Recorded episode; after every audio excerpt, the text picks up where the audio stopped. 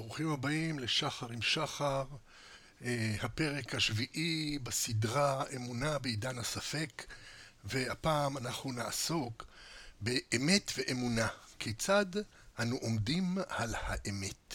בפרקים הקודמים חזרנו והדגשנו את המקום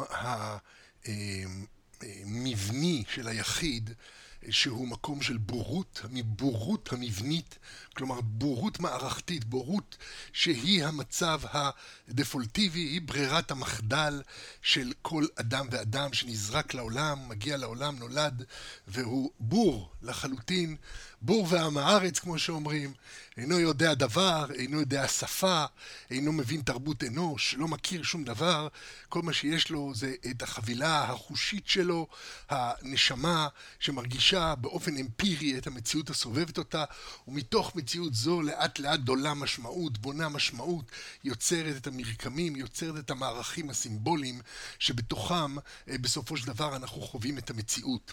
המצב הזה הוא מצב אה, יסודי, בלתי הפיך, אה, עמוק, הבורות העמוקה של כל יחיד, וכל הידע שאנחנו מקבלים, כל ההבנות שלנו, כל הכלים שאנחנו צריכים כדי להפוך לאנושיים במלוא מובן המילה, זה הכל דברים שאנחנו מקבלים מהתרבות הסובבת, מעולם תודעתם של אחרים, שמקיף אותנו מכל עבר, ושיש לנו כלים ייחודיים להפנים אותו לקרבנו ולגדול כאנשים.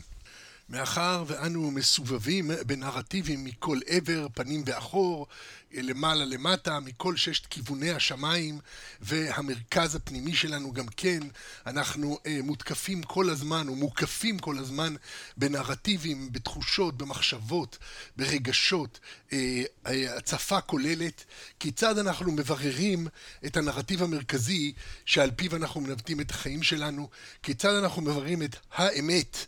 בה"א הידיעה שלפיה אנחנו נחיה, וכפי שאומרים, צדיק באמונתו יחיה. מה זה הצדיק? הוא מצדיק את האופן שבו הוא רואה את העולם.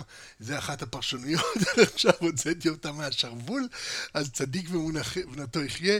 מי שמצדיק את הדרך שבה הוא רואה את העולם, הוא יחיה על פי אמונתו, האמונה שלו תקיף אותו, אה, תחזיק אותו, ומתוכה הוא יוכל לחיות את המציאות. אבל איך הוא מצדיק את האמונה? איך הוא עומד על האמת? וזה יהיה הנושא שיעסיק אותנו הפרק. אה, אה, הפרק הזה הוא בעצם השאלה הקריטית של אה, באמת איך אנחנו יודעים מה יש שם, מה יש שם בחוץ, מה נכון, מה אנחנו מרגישים בפנים, איך אנחנו ממשיגים את העולם, איך אנחנו עושים לעצמנו framing, כן, ממסגרים את המציאות, ממסגרים את עצמנו, אה, וכל זה, זה דברים מושגיים, זה עולם מושגי, עולם מופשט, עולם האמונה, אנחנו מאמינים לגבי דברים כאלה ואחרים, שהם הראויים והם הנכון והם האמת. ואומנם אה, אנחנו יכולים, אם אנחנו, המשל החביב עלינו תמיד, אנחנו חוזרים תמיד לסיפור אה, מעשה בראשית, לסיפור אה, בריאתם של אדם וחווה, והאינטראקציות הראשונות בין אנשים לבין מסורת, לבין אמפיריקה, ובאמת, מה השאלה הראשונה שהאלוהים שואל את האדם אחרי אכילה מעץ הדעת, הוא שואל אותו, מי הגיד לך כי ערום אתה? איזה נרטיב, איך אתה יודע שאתה ערום עכשיו? כי כשאלוהים שאל אותו, איפה אתה? הוא אומר, אני ערום אז הלכתי להתחבא. אז הוא אומר, מאיפה אתה יודע שאתה ערום? איך עמדת על האמת הזאת? וברור שהוא ערום, כי כתוב, האומנם הנחש היה ערום מכל חיית השדה, אבל כתוב גם לאדם וחווה שהיו ערומים ולא התבוששו. אם כך, איך, איך הוא קודם בכלל לא היה מודע לעירום שלו. אז עכשיו, האלוהים שואל אותו, מי יגיד לך? מאיפה אתה יודע את זה? מי מכר לך את הנרטיב הזה? מי פה המסית ומדיח שחשף בפניך את האמת העירומה? השאלה הזאת, מי יגיד לך, היא שאלה קריטית. מי הסמכות שאתה סומך עליה, שהיא תגלה לך את המציאות? מי יגיד לך את מה שאתה יודע? מה, איזה מקורות אתה שואב את האמת שלך? וזו השאלה שבאמת מעסיקה אותנו כאן. כיצד עומדים על האמת, האמת בה"א הידיעה, הדבר שבו אנו מוכנים להאמין, מאמינים ממש כמעט בלית ברירה, כי ככה נראה לנו שזו המציאות. המציאות שהשכל מחייבהו ודאי, שהשכל מחייב אותו להאמין בה, להחזיק בה, כי אין פקפוק במציאות הזאת. כמובן שלא תמיד אנחנו יכולים להגיע למקום כזה, וכל עולם המדע הוא חי יפה מאוד עם פקפוקיו, הוא חי עם האמת כפי שהיא כרגע נגלית לעינינו, כפי שכרגע אנחנו יודעים אותה, אה, ואנחנו, כל אחד מאיתנו חווה במציאות האישית שלו אה, מדרגות כאלה של אמת, כיצד תמונת העולם שלנו בגיל שנתיים לא תואמת את, את תמונת העולם שהתגבשה בגיל שבע, אה, תמונת העולם בגיל עשר או אחת עשרה, אני לא צריך להגיד לכם שבשלב מסוים מתגנבות לתמונות העולם כל מיני אימות, פחדים, מתחים, חששות, בעיות של דימוי עצמי, בעיות של להבין דברים, לא להבין דברים, לחשוב שאתה מבין, ואז האכזבה וההתפכחות, כמה פעמים האמנו במשהו והתפכחנו, ואי אפשר להשוות את אמונתו של אדם בגיל 20, בגיל 40 או בגיל 60, כל גיל, כל שלב בחיים מביא לגלגול חדש של האמונה, גלגול חדש של תפיסת העולם שלנו, ואם אנחנו uh, גם פתוחים לשינוי וחיים את רוח הזמן של הפיתוח העצמי, את רוח הזמן של הקידום העצמי והלימוד של דברים חדשים, השינוי התדיר באישיות יכול לחול על פני כל תקופות החיים שלנו, מגלגול לגלגול אנחנו הולכים ומתעלים, הולכים ומתרחבים, הולכים אה, ומממשים, אה, משכללים את האישיות שלנו אה, לכלול עוד ועוד מציאויות באופן כזה שבונה את אמונתנו, מרחיב אותה, ומתוך כך מרחיב את חיינו ומוסיף להם עוד ועוד. אם כך, מהו הדבר הזה? מה, מה, מהו הקריטריון הזה שבאמצעותו אנחנו מתרחבים, באמצעותו אנחנו משנים את האמונה ומקבלים אמת יותר רחבה, אמת אחרת על פני האמת שקודם החזקנו בה. אמנם כל האמיתות, בלא קשר למקורן, בלא קשר למי יגיד לך, ניתנות ליחיד לשיעורין, ניתנות בפירורים. האמת אינה נעדרת, אך מקום התקבצותה וברורה הוא לא שם בחוץ, אלא רק כאן בפנים, בתוך הסובייקט עצמו. בתוך האישיות ההורגת את תמונת חייה, מתוך נימי האמונה, שהיא מחלצת מהבליל הגדול של תערובות אמת הספוגות במרחב קיומם של אחרים, שבו נתון כל יחיד. כל אמונה בנקודת השפעתה, בנקודת התוקף שלה, היא אמת אישית הצבועה בכל הגוונים של מצבו הקיומי של היחיד.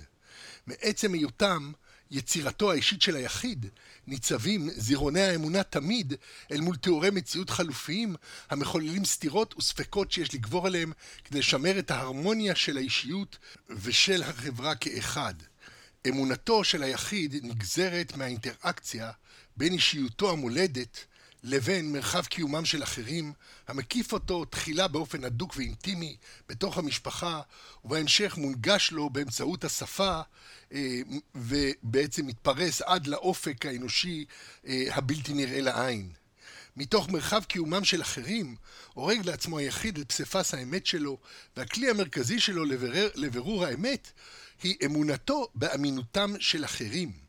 התוקף המחשבתי של כל ממדי המציאות מעוגן באמונה האחוזה בהקשר הבין-אישי. גם ברמת החוויה הפשוטה, אה, ברמה החושית, מעוגנת תפיסת המציאות של היחיד בשפה, כתווך שבו אנשים מחליפים את פנימיותם ומאששים את קיומם. השפה היא הטלפתיה האנושית שהופכת אותנו לבני אדם. השפה מרחיבה את טווח הקשר שלנו עם אחרים באופן הרדיקלי ביותר. עצם קיומה הוא קשר פוטנציאלי עם כל דובריה, וכל דובריה הם כל האנשים הקרובים אלינו בדרך זו או אחרת, באופן אורגני למדי, כל האנשים הדוברים את שפתנו, כל אנשי שלומנו. לדוגמה, כשאני רואה שולחן ומתרגם אותו למושג שולחן, ואומר לך, הנה שולחן, ואז אתה מתרגם את זה לעצם הנמצא מולך, יש מעבר ברמת ההפשטה על המאגר הנצבר של הידע הגנוז בשפה והמקודד בתוך הסמלים ובתוך המסמנים של השפה, ויודע להגדיר את העץ המסוים הזה כשולחן המתאים באופן כזה או אחר לפרמטרים של שולחן, גם אם המציאות היא תמיד ספציפית ופרטית ואפילו גבולית, כגון כיסא המשמש כשולחן, או שולחן שמשמש גם כמיטת טיפולים וכו', וכבר עמדנו על זה שבעצם כל המושגים של השפה הם מופשטים, הם אנליטיים, והם אף פעם לא נוגעים באמת במציאות עצמה, כי אה, שולחן יכול להיות כל כך אה, הרבה דברים במציאות האמפירית, ואפילו אם נסתכל קרוב קרוב, אז ייעלם לנו הכל בענן חלקיקים, והשולחן לא היה, אבל עדיין המילה שולחן, כשאנחנו ניצבים מול אה, משהו בעל משטח עם ארבע רגליים, תואמת, גם אם מדובר ככיסא שמשמש עכשיו כשולחן, או שולחן המשמש עכשיו ככיסא, ולא בכדי אמרתי את המילה המשמש כ, אה, כמתווך אה, את המושגים הללו, כדי לעשות את הטרנספורמציה בדעה שלנו. מה שחשוב זה שתוך כדי דיבור, כשאתם שומעים את המילים האלה, הן עולות בדמיונכם, ואתם יכולים להמשיג שולחן באשר השולחן כפי שהוא מתייצב לנגד עיניכם בהתאם לדיבור. זו באמת הטלפתיה האנושית, שאנחנו מסוגלים להעביר אחד לשני את מחשבותינו, וככל שהרשת יותר עמוקה, רשת המחשבות הסובבת לנו יותר עמוקה, כך למעשה העולם שלנו עשיר יותר. אה, לטור, בהקשר אחר, אומר זאת יפה, ככל שגורם יותר מקושר, כך הוא אמיתי יותר. ככל שהוא פחות מקושר, כך הוא פחות אמיתי. כלומר, ככל שיותר אנשים סוברים על משהו, מחשבה מסוימת, יש להם מושגים מופשטים שחלים על הדבר הזה, ויש קונסנזוס רחב, כך הדבר שהוא בתוך הקונסנזוס יופיע כממשי יותר עבורנו. הרחבה זו של האישיות הפרטית אה, היא המפתח שלנו אל מחשבותיהם של אחרים. ומחשבות אלה מפתיעות בגיוונן, מפתיעות בסתירותיהן הפנימיות. הן מעצבות לנו את עולמנו הפנימי, את מי שאנחנו, הן מגלות לנו מהו העולם ומה מקומנו בתוכו. הן מסבירות לנו מי אנחנו, מי ראוי שנהיה, ומה לא נוכל להיות, ומה לא ראוי שנהיה. ההפנמה של המבט של אחרים עליך, המבט הרואה אותך לשבט ולחסד, המקבע אותך בהיררכיה, המדריג אותך על הסולם, המציב אותך במקומך, ובהקשר אחר, בשיחות על אה, כלכלה אה, ועל מהות הכסף, על אמונת הכסף, אה, אז אני מרחיב מאוד את הדיבור על הנקודה הפונגיבילית. פונגיביליות זה יכולת ברות החלפה, שהרולים המושגיים, הסמליים, האנושיים, למעשה הופכים כל אדם למוצר בר החלפה, שאפשר לשים במקומו שימלא את אותו תפקיד. בין אם מדובר בתפקידים היסודיים של המשפחה, אב, אם, בן, בת, סבא, סבתא, שבתוך המושגים המופשטים האלה אפשר לצק את כל אדם, והוא יהיה הסבא, הוא יהיה הסבתא, היא תהיה האם, הוא יהיה האב, וכן הלאה, ועד לכל העולם הכלכלי שבעצם בנוי על היכולת של כל אדם, כל סובייקט עם כל הייחודיות שלו, להיות גם פונגיבילי, להיות גם בר החלפה עבור אנשים אחרים. אני הולך אל הבנקאי שלי, ולא משנה אם קוראים לו רוזן או רוזנטל או רוזנבאום. הוא הבנקאי שלי, מי שיושב שם ממלא את התפקיד, וזה מה שחשוב. המנקה שלי, הגברת שמנקה לי את הבית, הרצף שלי, האיש שמרצף לי את, את ה... לא יודע, מה שאני צריך לרצף, את האמבטיה, בכל מקרה, כל הדברים האלה הם פונגיבילים. כל עולם המשרות, כל עולם העבודה הוא פונגיבילי, הוא אה, אפשר להחליף אחד בשני. ברור שאתה רוצה את הרופא המנתח הכי גדול, אבל אתה צריך עכשיו כירורג עיניים. אתה צריך כירורג מומחה לעיניים, אתה מחפש את הכירורג הכי טוב שממלא באופן פונגיבילי את התפקיד הזה.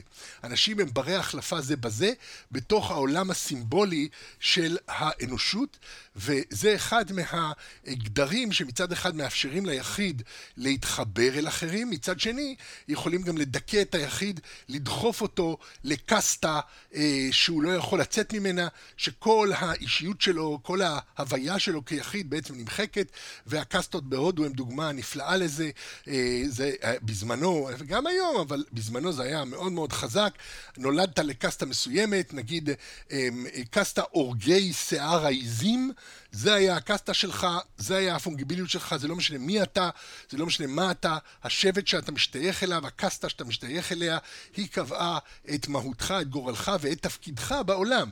אתה תהרוג שיער עיזים עבור שאר החברה, כל החברה מאורגנת למעשה למין גילדות כאלה, שכל גילדה היא אמונה על התפקיד הפונגיבילי שלה, ולא אכפת לנו מי היחידים המאיישים את התפקיד. אז כמובן שהמבט הזה, הוא קובע אותך בהיררכיה, הוא אה, לוקח את היחיד ודוחף אותו אל הנישה, ובתרבות המערב, אה, בגלל המבנה הכלכלי המיוחד, המיוחד הקפיטליסטי על כל מעלותיו ומורדותיו, אז למעשה אנשים יכולים במידה כזו או אחרת, שוב, תלוי בתנאי הפתיחה שלך, אבל במידה מסוימת אנשים יכול, יכולים לבחור את המקום הפונגיבילי שלהם. אתה יכול להחליט אם אתה תהיה צייר או כימאי, אם אתה תהיה אה, מורה או אה, סוציולוג, אתה תחליט, אתה תלך ללמוד, אם יש לך את האמצעים, ולפעמים הבחירה ניתנת מידיך, רק משרות מסוימות פתוחות בפניך, ואתה לא תוכל לבחור, והמשרות האלה לאט לאט יילקחו ממך, כל המשרות הידניות, כל המשרות של עמל כפיים, לאט לאט נעלמות אה, באמצעות הטכנולוגיה, באמצעות הרובוטיקה, ובקרוב אה, אנחנו כבר מחכים למעשה להיעלמותו של הנהג, המקצוע, אחד העתיקים, מה שנקרא ביידיש בלגולה. בעל העגלה שמסיע אותך מכאן לכאן, בקרוב לא יהיו יותר בלגולס, כל הרובוטים יהיו בלגולס. או בוא נגיד הפוך, כל הבלגולס יהיו רובוטים. Uh, בכל מקרה, ברור שפה יש הפנמה של היחיד את תפקידו, uh, הפנמה של uh, בעצם משהו שהחברה החיצונית, שהתודעה של אחרים מכוננת עבורך, העולם האנושי שבו אתה הרוג. אמנם ההפנמה תלויה בהכרה של היחיד, ביכולת שלו להבחין בעצמו במראתם של אחרים. ככל שיותר אנשים מחזיקים בדעה מסוימת על המציאות, כך המציאות מקבלת תוקף חזק יותר של אמת. וכמובן שבעידן הגוגל, אה, הרוחב של האפשרות הזאת, של ההבנה אה, של המציאות, מתפרס כרוחבה של האנושות, גם אם אנחנו לא בקשר עם כל האנושות, גם אם אנחנו לא בדיוק עכשיו גולשים בפורומים בסין, אנחנו יודעים שזה כן נגיש לנו אם נרצה, שניתן אה, לגלוש אה, לרוב המקומות, אמנם יש היום אה, אה, ההחמרה הולכת וגדלה של צנזורה, של שליטה באינטרנט, אבל מי שיודע לעבוד עם הרשתות האפלות, מה שנקרא, peer to peer, שזה בעצם אה, חיבור בין מחשב אחד לשני, בלא אה, חשיפה לרשת הכללית, יודע שלמעשה אפשר להתחבר לכל מקום בעולם, מכל מקום בעולם. לכתחילה הרי האינטרנט אה, הוא פותח כנשק יום הדין מתוך השאלה אה, שעלתה בפני צוותי החשיבה בארצות הברית, מה יהיה אם תהיה התקפה אטומית על ארצות הברית, ובעצם יפגעו בכל מרכזי המידע שלנו, איך אנחנו נשמר את המידע באופן שיהיה עמיד בפני ההתקפה הזאת, והם עלו עם הרעיון של ביזור ושכפול של הביזור, כלומר ידע שהוא כל הזמן עובר בין שרתים המנותקים אלה מאלה ומשכפלים אחד את השני, משכפלים את הידע, כך שגם אם אתה מפוצץ אה, מרכז אחד, המרכז השני שורד. בסופו של דבר, אם יש לך קו תקשורת, קו טלפון, קו אלחוטי, קשר לווייני, לא משנה איזה קשר, אתה יכול אה, לחבר בין שני אנשים באופן שבסופו אה, של דבר לא ניתן יהיה לפיצוח על ידי אה, הרשויות הצ... המצנזרות. אה, כיום, לך תדע מה עוד יפתחו. בכל מקרה זה תמיד מאבק, פיר טו פיר, זה בעצם הדרך הכי אה, בטוחה, הכי יסודית, וכמובן היא נתונה לכל הפיראטיה, כמובן שכל העולם תחתון, אה, כל הגורמים אה, הבלתי לגאליים פועלים שם, אה, משום שבאמת רשויות החוק חסרות אונים, ברגע שזה רק מחשב אחד מתחבר למחשב השני באמצעים מתוחכמים של ניתוב מחדש, אבל כאמור, כרגע הם מתוחכמים, מחר לך תדע, הבינה המלאכותית משתפרת, המאבק הוא כל הזמן ניטש בין מי שמצמצם את החירות לבין מי שפורץ את החירות, והרבה פעמים החזית של המאבק הזה הוא דווקא עובר דרך מקומות לא לגיטימיים, מקומות של פשיעה, מקומות שחברה מתוקנת הייתה רוצה לבער מקרבה. אבל אה, כפי שראינו אה, לכל אורך ההיסטוריה, גם הדברים, הצדדים האפלים של ההיסטוריה, בסופו של דבר יוצרים אה, מצבים שמקדמים את האנושות, אה, כמו כל חיידק שתוקף אותנו ומחזק את מערכת החיסונית. זו עובדה של המציאות, זה לא משהו שאפשר אה, להחליט לגביו אם אני רוצה או לא רוצה, זה לא משהו שאפשר להכיל עליו את האנליטי, זה חלק מהאמפירי. האופן שבו המציאות מתפתחת, ועוד נדון על זה בהמשך בשיחות אחרות. בכל מקרה, היום ברור שבעידן הגוגל, שכל אדם יש לו בכף ידו את הנגישות לכל, לכל אדם בפועל, אם היה רוצה, אז אה, מרחב קיומם של אחרים מתפרס עד האופק.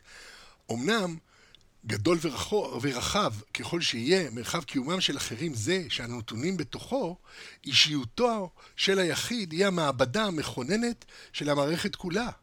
כל אחד מהצמתים ברשת שבה הרוג היחיד, בין, הם, בין אם אלו חפצים, דעות או אנשים, תלויים מצידו של היחיד באישיותו לשם קיומם. זו האישיות שיכולה לעצום עיניים ולדמיין שהעולם אינו קיים. זהו האני שמפנים את כל זאת, שנתון להשפעה ושמשפיע, שרעיונות מרחיבים אותו או מצמצמים אותו. האני, שהוא ליבת האישיות, שכאשר אתה מנתק את כל הרשתות שלה, היא נשארת שם וחובה. למעשה, בהערת שוליים ניתן לומר שזהו אני הרקע, שכל המדיטציות חותרות אליו בניסיון להשקיט את כל החיבורים לרשת. זהו עיסוקם של כל המודדים מאז ומעולם, להשקיט את הרעש המגיע מהרשתות, הרעש הרגשי, הרעיוני, הפיזיולוגי, כל מה שהאני מתייחס אליו ורוקם סביבו את מחשבותיו, את אמונותיו, את זה באים להשקיט ולהשבית בכניעה מוחלטת, במאה אלף השתחוויות, בשאיפה להשיל את כל מה שיוצר עבור האני את העולם, עד שאכן בסופו של דבר מעיינים את הכל ומותירים רק תחושת עניות מזוקקת, זוהרת בעצמיותה, וכשמגיעים לידי כך, כשגודעים את כל הכישורים עד תום, מתעיין גם האני עצמו, שקיומו אינו אלא פוטנציאל, אינו אלא גוון של אופי, וכשמסירים את הכל, אין לו עוד מה לצבוע, אין לו עוד מה לגוון, והוא פשוט נעלם, בסוגריים, ואז כמובן הוא חוזר כבודיסטווה כדי ללמד אחרים איך לעשות זאת. לשם כך הוא צריך כמובן לחזור להתחבר לרשת, שזה ההקרבה האולטימטיבית של הבודיסטוות, שהם חוזרים לעולם אחרי ההערה אה, ומסכימים שוב לחוות את כל ההדהוד הפנימי של הרשת האנושית שהם הרוגים בתוכה. אם כך, אותה ליבת אישיות המתפתחת כל חייה ומגיעה עם הרשת של מרחב קיומם של אחרים שהיא נתונה בתוכה, נמצאת שם כבר מהרגע הראשון, כבר מרגע הלידה ועוד לפניו. שהרי מחקרי עוברים ברחם מצביעים על גלי מוח האופייניים לשנת חלום כבר מהחודש ההיריון השישי. זהו החלק הדטרמיניסטי, הנתון מראש של חוויית היחיד. זהו החלק הברור. אם תרצו, אה, במונחים אה, של עולמה של הדת, זהו חלק אלוה ממעל, נשמת האדם, שהיא אישיותו הייחודית של כל אדם, שנמצאת שם כבר מהרגע הראשון, והיא מצוידת בכל הכלים להתמשקות עם הרשת האנושית הסובבת אותה כדי להתפתח. הכלי הראשון במעלה הנתון לאישיות זו הבאה לעולם היא היכולת להפנים את כל מה שנמצא במרחב קיומם של אחרים.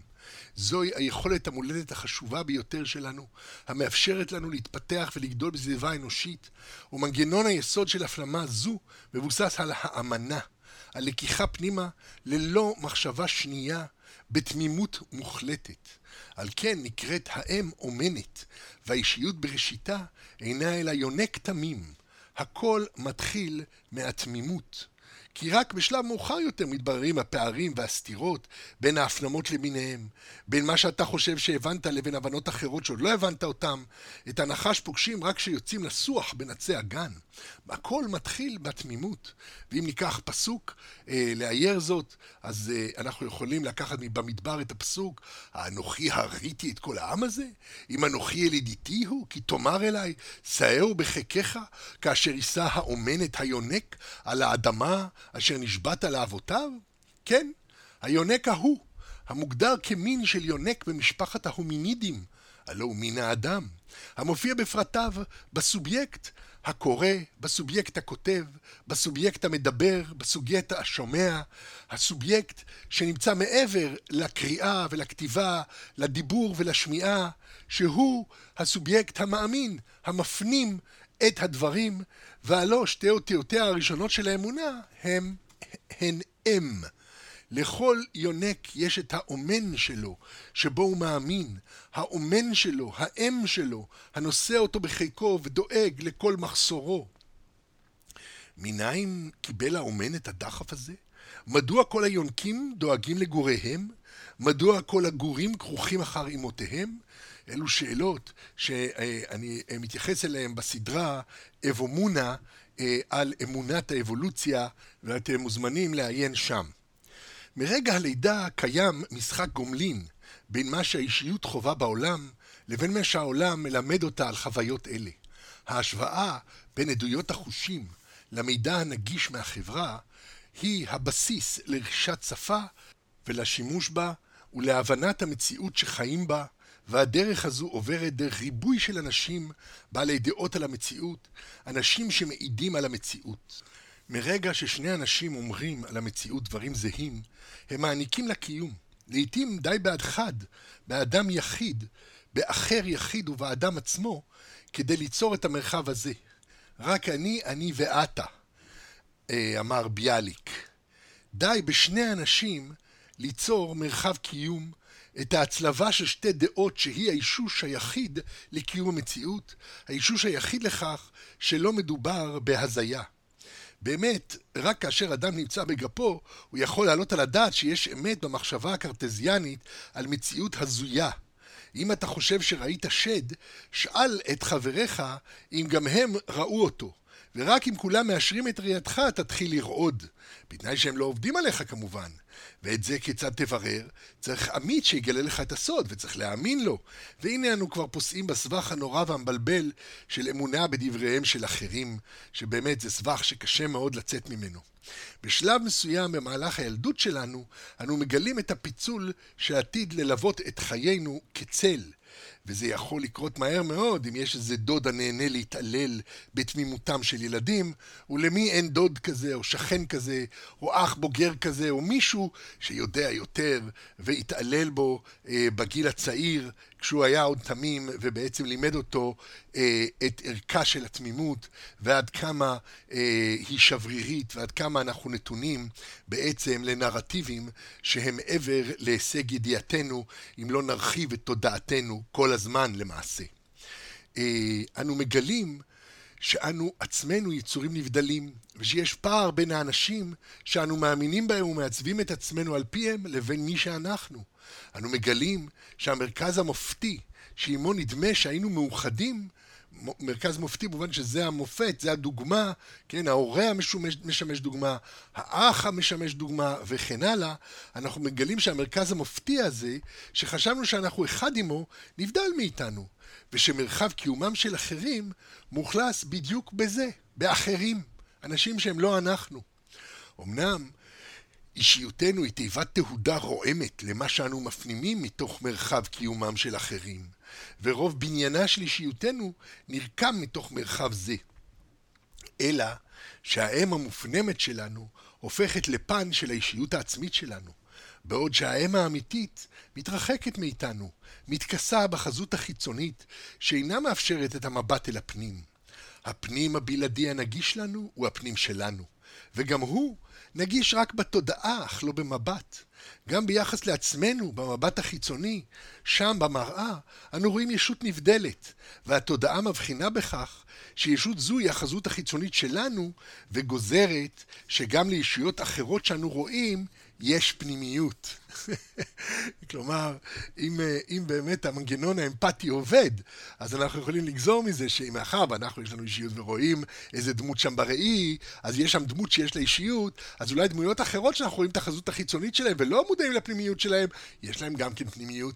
כמובן שאם אתה נרקיסיסט, אה, אז יכול להיות שאתה לא תראה, אה, לא תעשה את הקפיצה ההגיונית הזאת, אבל רוב בני האדם, בגלל שהמנגנון האמפתי כל כך חזק אצל בני האדם, ואנחנו באמת יכולים להפנים אה, לא רק את המערכים הפסיכולוגיים והתובנתיים והאמיתות אה, הנאמרות במוצהר של אחרים, אלא ממש את הנימים היותר דקים שלהם, את התסביכים שלהם, והרבה מאוד הפסיכולוגיה של יחסי אובייקט עסוקה בזה, איזה אה, דיספונקציונליות הפנמת מההורה, זה בכלל לא שלך הדיספונקציונליות הזאת, בוא תמשיג מחדש, תיפטר מזה, ואנחנו יודעים כמה זה קשה, אם בכלל אפשרי להיפטר, אפשר רק להבין שככה אנחנו בנויים ולבנות את חיינו סביב זה, אבל שוב, אני uh, סוטה ממרכז העניין, בואו נמשיך בנקודה שלנו, והנקודה שלנו היא שגם עם בוא הניכור וההכרה הנוראה שבודדה היא התודעה המפעמת בבשרנו,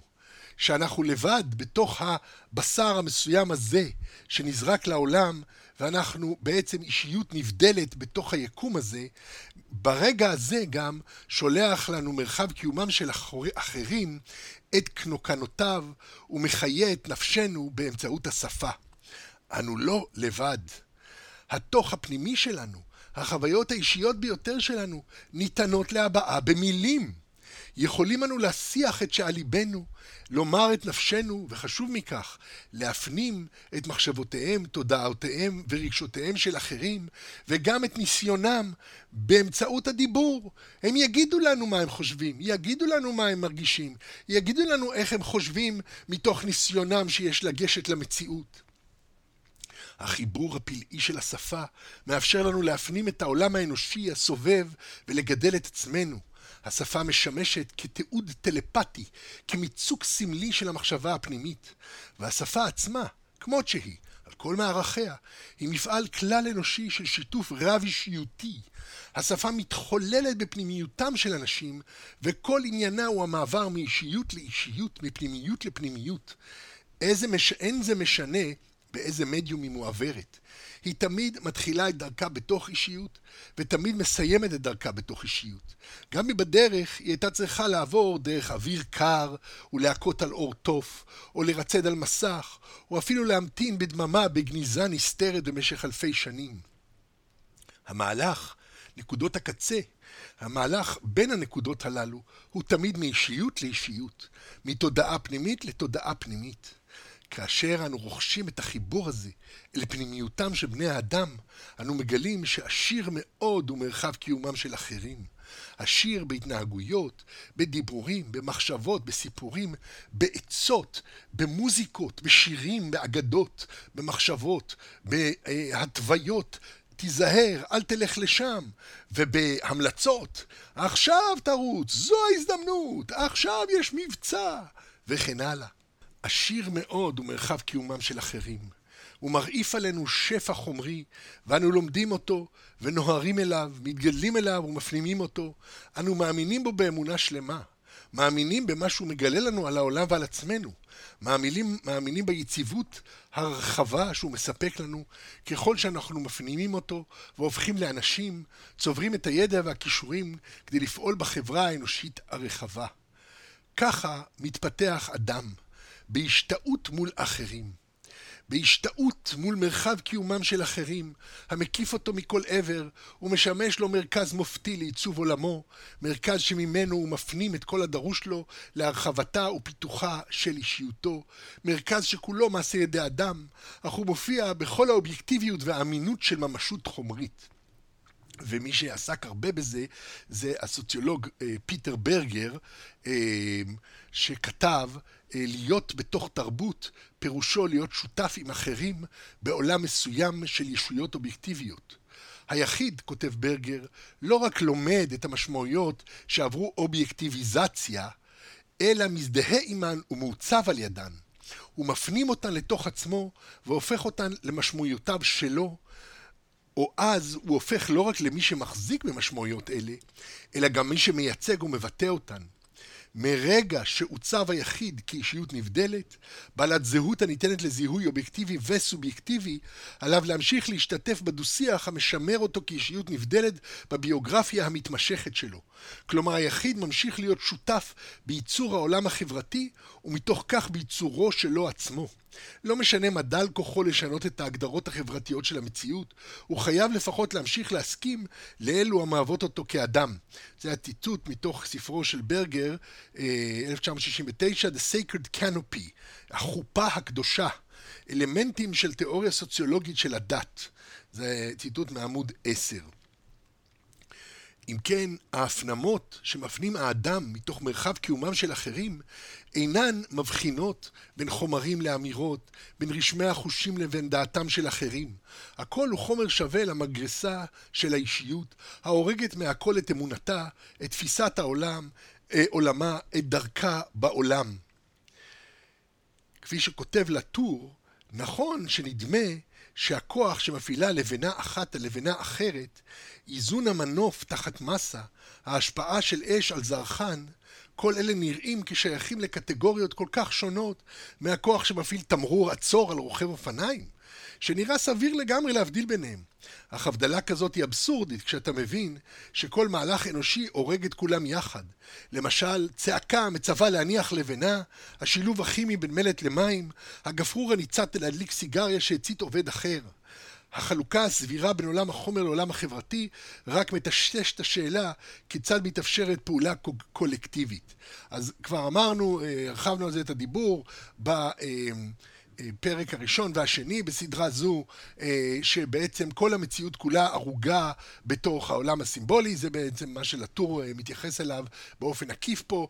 למעשה, הכל הוא בתוך הסימבולי, ולכן אין הבדל בין תמרור עצור, אה, בין הפעולה שאנחנו תופסים כפעולה כימית, בין מה שמדובר, בין מה שמוחש, בין מה שנאמר, הכל ערוג בתוך העולם הסימבולי, והכל ערוג כמובן בתוך העולם הקולקטיבי. אובייקטיבי במרחב קיומם של אחרים, כי כולנו מתווכים את העולם באותה דרך בתוך אה, הקולקטיב של השפה, יש לנו מילים, יש לנו מחשבות, יש לנו מושגים לתאר את העולם האמפירי, והעולם הזה בעצם מופנם אצלנו אה, דרך המושגים האלה המשותפים לנו ולאחרים. היחיד סופח לקרבו את התכנים אה, המגיעים מאחרים באמצעות אמונתו. התכנים המגיעים אל היחיד מאחרים הופכים למופת ודוגמה שהיחיד רוצה ליישר עם הקו. כל שינוי בעולם מחולל שינוי, שינוי בתפיסת עולם, וכל שינוי בתפיסת העולם מחולל שינוי בעולם, והמפעל הקולקטיבי הזה מתנהל ומתגלגל על פני ההיסטוריה, וצובר תאוצה ככל שלומדים ומפנימים טעויות ואת תיקוניהן. בדורנו אנו כבר הולכות השכבות ונערמות זו על זו ללא טשטוש. כל תמונה, כל צליל, כל יצירה, כל הפקה, כל אמירה מעשה ידי אדם, והחיים עצמם בתיעוד מופתי מוצאים את דרכם אל האינטרנט ונגישים לכל. זה אחד מהמאפיינים של אה, עולם, אה, של עידן הספק, שכל השכבות האנושיות הקודמות עכשיו הולכות ומתקבעות, הולכות ונצרפות יחד במאגר אחד שנגיש לכולם. כל ההיסטוריה, כל מה שהשתמר מהעבר, עכשיו מונגש לכל אחד. השכחה מוסרת מהרפרטואר האנושי ומוחלפת בבעיה הלא פחות חמורה של עודף הידע בכל תחום. עומק שכבות הידע כל כך רב שדרושה התמחות בכל תחום אפשרי, ומי שאינו מומחה אינו יודע. וזהו סוג אחר לגמרי של שכחה, וסוג אחר לגמרי של תודעה. זהו ההבדל בין לאבד את המפתח לאוצר, שכחה, לבין בית אוצר כל כך גדול, שאין לך שום סיכוי להתמצא בו לבדך, ואתה צריך מורי דרך ומומחים לכל, מומח, לכל גומך וגומך בו, המתפשטת אף היא כפרקטל אינסופי לגומחות ותת גומחות. האנושות אינה מאבדת יותר את חילה, אך היחיד בקלות יכול ללכת לאיבוד, ומצב מבני זה יוצר מבנים תודעתיים חדשים ושונים בתודעה הציבורית. בדורנו כבר לא צריך להיות פילוסוף כדי להאמין שאין לי כל ידיעה מעבר לרגב לתודעה הנוכחית, וכל המערכת האמונית מוחזקת על ידי אנשים נוספים מחוץ לי, המאשרים לי את הקיום מעבר לאישיותי שלי. אמנם המציאות תמיד מלאה גרסאות חלופיות וסותרות, המחייבים אקט של בחירה, במה להאמין. מה קורה כאשר שתי גרסאות הן עקרוניות באותה מידה? מה קורה כאשר מתברר שיש יותר ממקור אמונה אמין אחד והם רבים ביניהם? מה קורה כשאבא ואימא רבי, רבים? היחיד ייאלץ לפצל את עצמו, או לצדד באחד מהם, או למצוא דרך להשלים ביניהם. אכן, באופן קטגורי מתברר שברוב חוכמה רוב כעס, ויוסיף דעת יוסיף מרחוב, ציטוט מקהלת.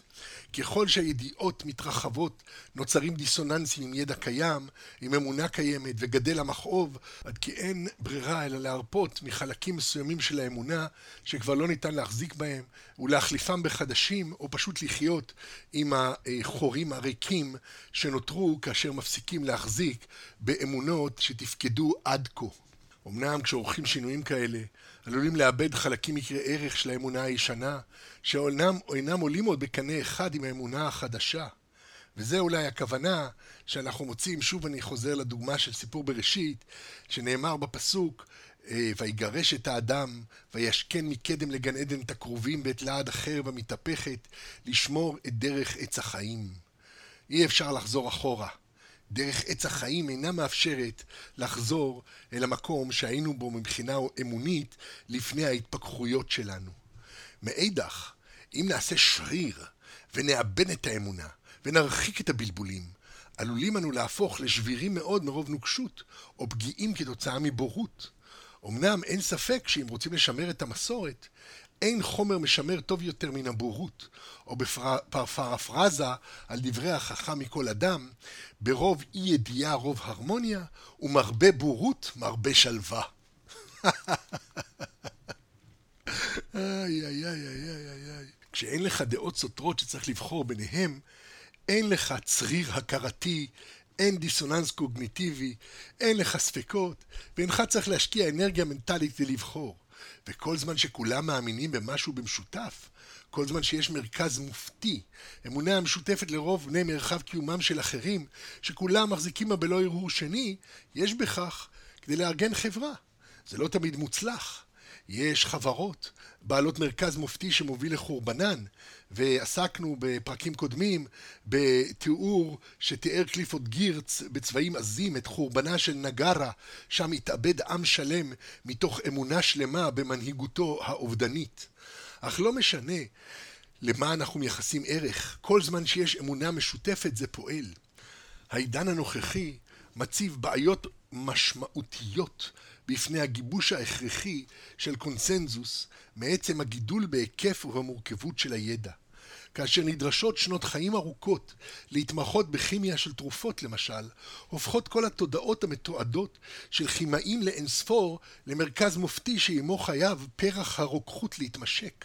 ועליו להפנים לתוך אישיותו שלו את תמצית מפעל חייהם של בעלי תודעה רבים מאוד שהתמקדו בתחום הספציפי הזה, על מנת להפוך בהדרגה בעצמו לחלק מהקונסנזוס המופתי של המומחים, לשותף באחד מאותם מרכזים מופתיים, רב אנושיים, שאנו מכנים דיסציפלינה או תחום.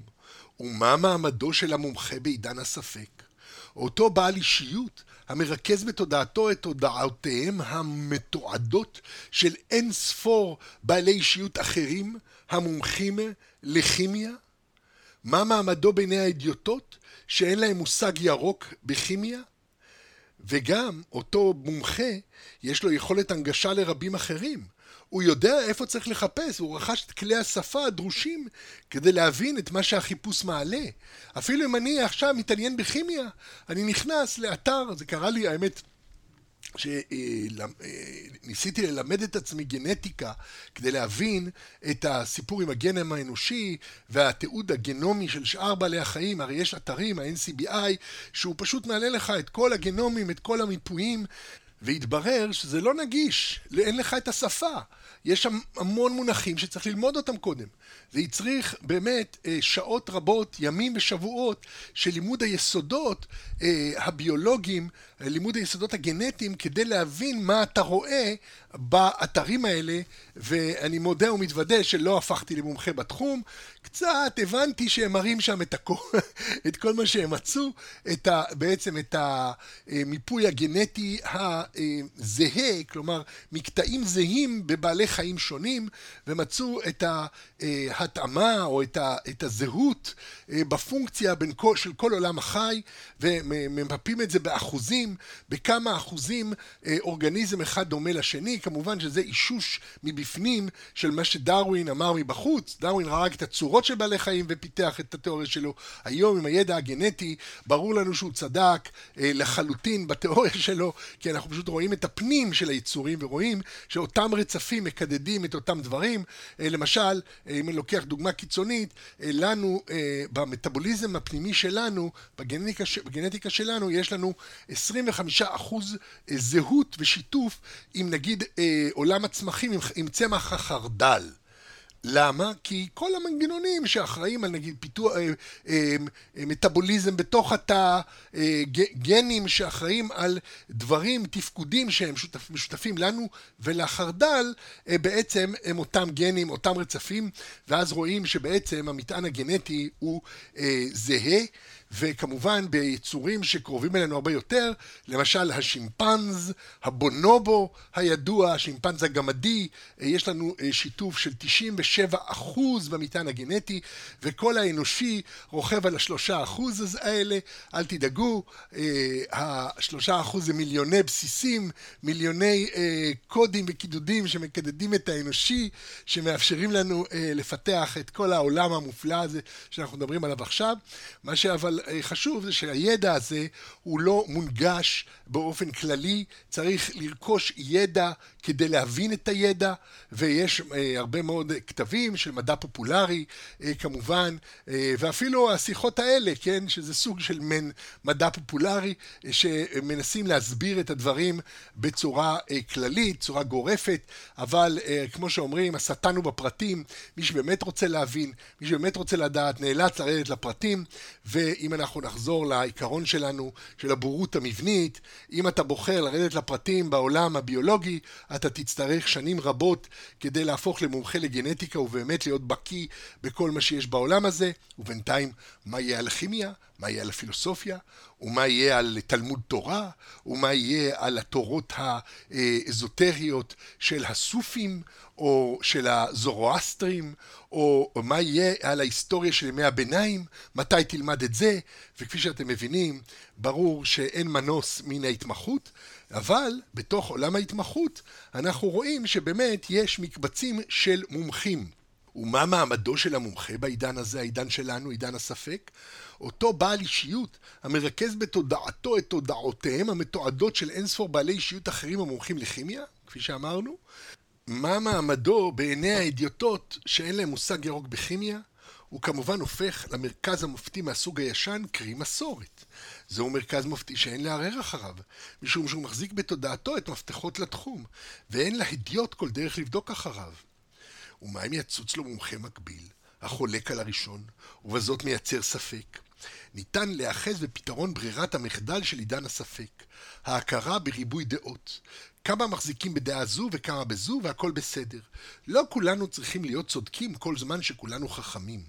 אך זה כמובן אינו פתרון בר קיימא, משום שכל אחד יכול להכריז על דעה חולקת, או גרוע מכך, מומחה עשוי לבגוד באנשי שלמה. במומחים האחרים, ולהתחיל לדבר שטויות בשם המומחיות, כפי שאנו מוצאים לעיתים קרובות באקדמיה, איזה אנפון טריבל, איזה ילד נורא באיזה פקולטה, ואנשים שזורקים משפטים פרובוקטיביים לשם קידום והנאה, שוברים את הקונסנזוס כדי לתפוס את מרכז הבמה, יש רבים כאלה, והם אה, באים בשם המרי, בשם החירות המחשבתית, ובשם אה, האגו, שמאפשר להם אה, בעצם למרוד בממסד המדעי, לאבד את האמינות תוך כדי שהם נהנים מהאמינות שנצברה אה, על ידי חבריהם שהם דוברי אמת, שהם מכוונים להבין את המציאות באמת ולא רק לשחק ולתעתע בה לשם רווח, ואין מה לעשות, הם אלה שמתפרסמים והעצבים שחוטפים כל הקולגות האמינים הם חלק מהתהילה שצובר אותו אונפן טריבל. אה, המשמעות של כל זאת היא שהסתירה והערעור מובנים בתוך עידן הספק, משום שעצם ריבוי הדעות יוצר מצור טבעי על כל מסורת באשר היא, ומחייב אקט של בחירה כדי לבחור במסורת על פני אפשרויות אחרות. בעידן הספק נאלץ היחיד להחליט במה להאמין גם כשאין לו מושג ירוק מעצם הסוגיות. וזה כוחן, לשם דוגמה, של חברות הסיגריות לערער על אלפי מחקרים של נזקי עישון בשם אי הוודאות, וכמובן בשם החירות. כבר בשנות ה-20 של המאה הקודמת שווקו סיגריות מסוג Lucky Strike לנשים תחת הסיסמה לפידים של חירות. יש לכך גם מימד נוסף, והוא חוסר ההזדקקות לידע מצד מי שאינו שייך לתחום. למי אכפת אילו קשרים כימיים יוצרים איבופרופן? העיקר שאפשר לתקוע שני נורופן או אדקס כשהראש מתפוצץ.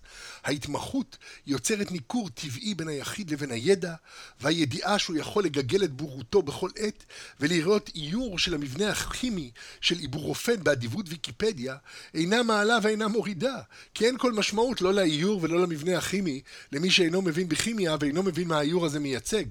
ולו רצה להבין, היה צריך לקבל על עצמו עקומת למידה משמעותית, בזמן שהוא בסך הכל רוצה שכאב הראש יחלוף, והוא יוכל לשוב לעיסוקיו. בעידן הספק, אנו לא רק לא רוצים לדעת, אלא אפילו לא צריכים לדעת. אפשר לקרוא לזה גם הטיית, אם זה לא שבור, אל תתקן את זה. אם אני חי חיים שלמים בלי בלבולי תורת האבולוציה, למה לשנות? למה להיכנס לזה בכלל? הנח לרבנים ולמדענים שהתקדשו אלו באלו, הנח למומחים להסדיר את העניין, ואני בינתיים אחיה את חיי. הדרך היחידה לדעת במה להאמין, היא להסתמך על דעתם של המומחים בתחום, ואמינותם של אלה נשענת על מקור סמכותם, ומקור סמכותם זה נשען על מי שהסמיך אותם. ניכורו של היחיד כלפי מרחב קיומם של אחרים, שבו הוא נתון מעמיק עוד יותר לנוכח עצם תהליך הקביעה של המומחיות. מי הוא המומחה? מי שמומחים אחרים סמכו עליו את ידיהם. רב מסמיך רב אחר לכהן כרב. האקדמיה מסמיכה את לומדיה לכהן בתפקידיהם. על מי נסמוך אם לא על מי שסמכו הסומכים את ידיהם עליו? כך מתנהלים מעגלי האמון והאמונה. אני מאמין למי שאחרים מאמינים בו, ורק יודעי דבר, רק מוסמכים אחרים יודעים לזהות את המוסמך. היחיד מקבל את כולם באמונה, והם זמינים לו כמונגשים פוטנציאליים, כמו ספר הדרכה שלא קראת, או ספר מתכונים שלא בישלת. אתה יודע שהידע הזה קפוא וזמין לך. אתה יודע שמאגר המוסמכים נמצא שם, ותוכל לגשת אליו בעת הצורך. בעידן הספק, הענווה היא ברירת המחדל, משום שאינך יודע, אך יודע אתה שאינך יודע, ושגם לא תדע. מקור האמת המופנמת השולטת בתודעת היחיד הם כל האנשים האחרים המאכלסים את עולמו עד קצה גבול האופק, בין בנוכחותם הפיזית, בין בדבריהם ומעשיהם המשוקעים בתיעוד ובעולם הפיזי הסובב אותו. נאה הוא משל שלושת ההודים העיוורים והפיל, משום שגם בעיוורונם, אם רק תחביר מספיק הודים, שכל אחד מהם יתאר את חלקת הפיל הקטנה שלו, בסופו של דבר תקבל תיאור של הפיל ברזולוציה לא רעה. לא היחיד, אלא הרב אדם, המרחב התודעתי שבו אה, נמצאים אנשים רבים, הוא זה המברר את הספקות ומתווה את ההלכות. הוא זה שמכריע את ההנהגה הסופית, את האמיתי ואת הראוי. רק מבט רב אנושי יכול לחשוף מציאות אמפירית. מה אם העיוורים כבר יודעים שהם עיוורים, ושולחים עוד הרבה הרבה עיוורים למשש ולמשש, וככל שירבו העיוורים, כן תגדל הרזולוציה שלנו על הפיל, וככל שנוכל לומר שיותר עיוורים דיווחו על היצור, כך יגדל ביטחוננו בדיווחם. אנו מאמינים לאנשים, וכשהרבה מאוד אנשים מאמינים במשהו, אנו מאמינים בו ביתר תוקף. כך למדנו לחיות. למדנו מאחרים שכבר חיים. הדעת המוגבלת שלנו מורחבת על ידי חברה, והחברה על ידי חברות אחרות, אך הכל מחלחל דרך פילטרים של הקיים. היחיד תמיד חשוף לחברתו, תמיד נמצא מרכז המעגלים של אנשים שמנגישים לו את הידע וצובעים אותו בהשקפותיהם. מהיכן בא הידע שלך? ממי למדת על האינטרנט לראשונה? מהרב וזנר? או מהאגודה לקידום החינוך באמצעות האינטרנט? ידוע, יודע אתה שאינך אלא עיוור אחד מני רבים הממשמשים את הפיל העצום של המציאות, וכל מה שיש בידך זו חתיכת זנב, ואתה מקווה שמי שדיווח על מציאותו הרכה והערירית של קצה החדק, אכן דיווח נאמנה. ויש אומרים שגילו פיל שני מתחת לפיל הידוע והמוכר, ואחד התיאורטיקנים שממשש את הפיל בעפפו בלבד, העלה השערה שאולי יש עוד הרבה פילים שם למטה, ואולי מתחת לפילים יש גם צבים. כן, אולי אפילו צבים כל הדרך למטה. אך מהו צב? ועם שאלה ניצחת זו, שאלה מביכה זו, אנחנו מסיימים את השיחה הנוכחית שלנו בסדרת השיחות של אמונה בעידן הספק. אתם מוזמנים להצטרף אליי לפרק הבא, שבו אנחנו נדון בממדים הפילוסופיים של עידן הספק, אה, הממדים הפילוסופיים של תקופה שבה אה, אי הוודאות היא חלק מן הוודאות שלנו. להשתמע.